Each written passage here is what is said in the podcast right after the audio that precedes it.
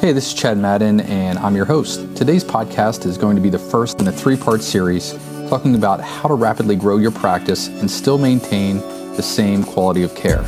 By the end of this episode, you'll learn some simple mindset changes that will allow you to build a better practice, including a pretty funny story about a bank teller who taught me how to become a business owner. If you're interested in learning more about these strategies and others, then be sure to pick up a free copy of my book, Killer Marketing Secrets for Private Practice PTs over at breakthroughptmarketing.com forward slash book. Hey, gang, today I want to cover for you a really tough topic uh, that I think gets a lot of us in trouble in not only private practice physical therapy, but just about any healthcare profession in general. This is something that I had to work through myself, and I hear a lot of other owners having to work through it as well. But it's basically how can I scale my business or how do I grow my business, but yet keep expert care. And I think underneath all of this, before we get into the actual how to of uh, how to do this successfully, there's an underlying limiting self belief that we have to address. And if we don't, if we're not aware of it, we can self sabotage our own success. And it's basically this I'm the best. And on some level, most of us as professionals, this is kind of like the uh, healthcare professional syndrome, but we, we think this on some level. And where it gets us into trouble is for us to grow a business, we have to be able to work on a whole bunch of different areas.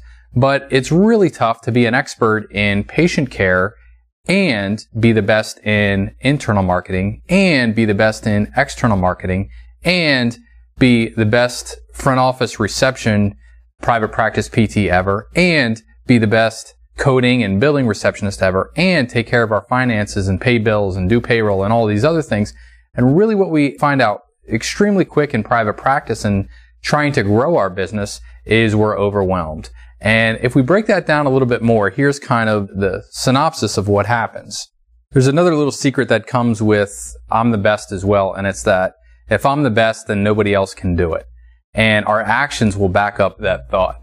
But you know, imagine you're juggling one ball. So for the last eight years, at least in my private practice, the only thing that I've really focused on, or the thing that I've focused on the most is marketing.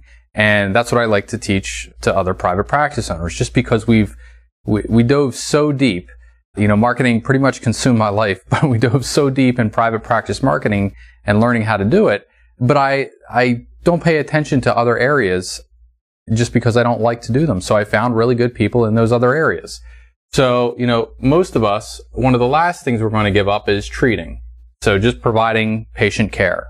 So that's one ball that we're juggling. And that's fine. You can juggle that ball, but then you need to go out and find other people to at least, if you want to scale successfully, if you want to grow your business, then you're going to have to go out and find other people who know how to market, who know how to do internal marketing, external marketing, who know how to do HR and personnel and finance and uh, billing and everything else that it takes to run a practice. So we're trying to juggle that ball. We're trying to juggle, we'll say IM is internal marketing. And just for the sake of this, simplistically, internal marketing is marketing to your past patient base. And then we have external marketing. So that's another ball. And then we have finance and billing and coding and compliance. And we have HR. And then we have fun stuff like uh, logistics of the practice. So space, equipment, stuff like that. So we have logistics, doing lease renewals, you know, making sure that our facility is maintained the way that it's supposed to. We also have legal. We have accounting. We have policies and procedures. We have goal setting. I'm actually running out of room here. So we have goal setting, planning, etc. We have the actual management of the business. So management and metrics. And we can keep going here, but I think you get the idea. So like juggling one ball, really, really easy. So for example, for most of us, when we work for somebody else, the only thing that we had to worry about was treating. Now that we're out on our own, all of a sudden we have to worry about all these other things and it becomes overwhelming because we're trying to juggle 15 or 20 different balls all at one time and we start dropping balls and maybe we miss payroll, maybe we didn't pay off the line of credit on time, or maybe we miss, you know, something happens in our practice. Maybe we miss a, uh, an item in compliance. Maybe we were to have Medicare billing updates in and we didn't do that in time. And now we, we have to pay the piper for it. We have to, you know, make up for that in some way. But There's a much better way to do it. And I want to give one really quick example of how I made a major mistake in this area early on. So I was probably in business for about a year. We were doing well.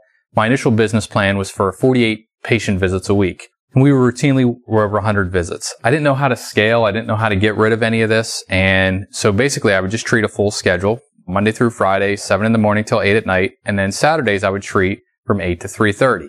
A lot of work. What else did I do? Well, Saturday night, after everybody went to bed, and Sunday, I would do the admin, marketing, all this other stuff, and I'm juggling those balls. The one weird thing that I did early on, which was very, very foolish, and I know my, my bank even called me out on this. They had a courier service. So I was, you know, this is one component of money that I didn't need to do. But whenever every, I, I think it was every Tuesday and Friday, I would hop in my car, drive 10 minutes over to the bank, make a deposit and do any other banking that I had to do and drive back. And finally, Barb was the lady's name that worked in the bank and she said, Hey, Chad, why don't you just use our courier service? And I was like, oh, you know, I just like to handle money myself. And she was like, no, really, like there's better things that you could be doing with your time that are more valuable to your company. We want to see you successful. You are successful early on. You could be even more successful if you would use those 20 to 40 minutes each week and work on other areas of your business. I was like, wow, that is really smart for a bank teller. You're a genius. Thank you. Let me sign up for the courier service, which was free, by the way. So, you, you know, you can, you can start handing some balls over to other people. So whether you're outsourcing or whether you're bringing staff in to train and handle it, you can start working yourself out of a job. And that's the big game here is like, if you're doing everything here on the board and you are your business, you have to turn something over eventually or all the balls come crashing down.